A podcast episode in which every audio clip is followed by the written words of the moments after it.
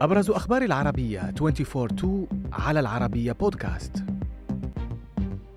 دونالد ترامب يصل إلى فلوريدا للمثول أمام المحكمة.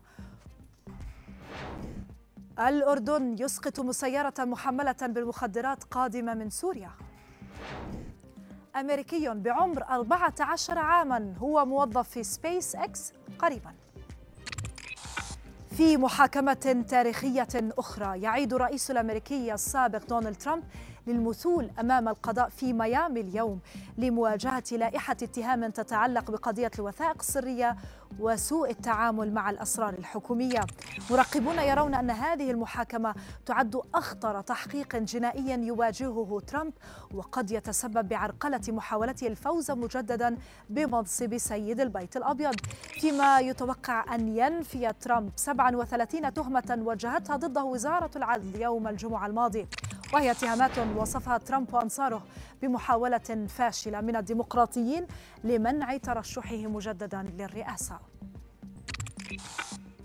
نقلة نوعية ستحدثها أمريكا في إطار دعمها لأوكرانيا في مواجهة روسيا. فمن المرتقب أن تقدم إدارة الرئيس جو بايدن قذائف اليورانيوم المنضب لكييف بعد أسابيع من المناقشات الداخلية حول هذا الموضوع.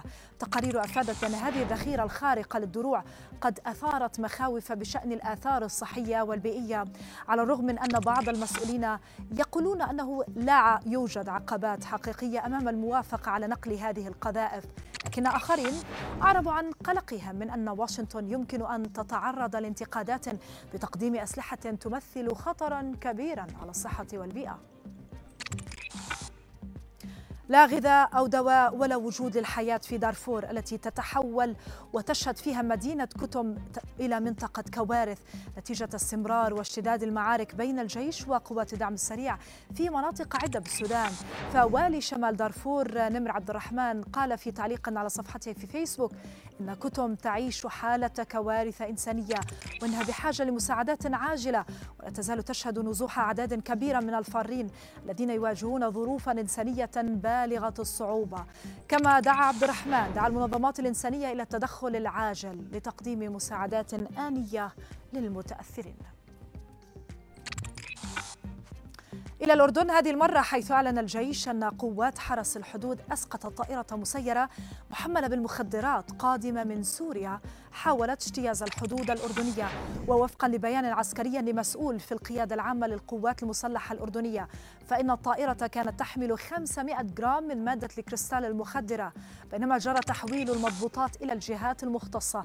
وأكد أن القوات المسلحة ماضية في التعامل بكل قوة وحزم مع أي تهديد على الواجهات الحدودية خصوصا تلك المتعلقة بتهريب المواد المخدرة. وفي خبرنا الأخير أعلنت شركة سبيس إكس المملوكة لإيلون ماسك تعيين مهندس برمجيات يبلغ من العمر 14 عاما ويدعى كايران كوازي وذلك بعد أن اجتاز مقابلة تقنية صعبة لكنه وصفها بالممتعة. في المقابل أفادت وسائل إعلام بأن كوازي أصبح أصغر شخص تم تعيينه على الإطلاق بواسطة سبيس إكس مشيرة إلى أنه درس علوم هندسة الكمبيوتر في سن الحادية عشر وسيتخرج من جامعة سانتا كلارا. هذا الشهر. وبعد أن دخلها بمنحة واستثناء مخصص للأطفال فائقي الذكاء.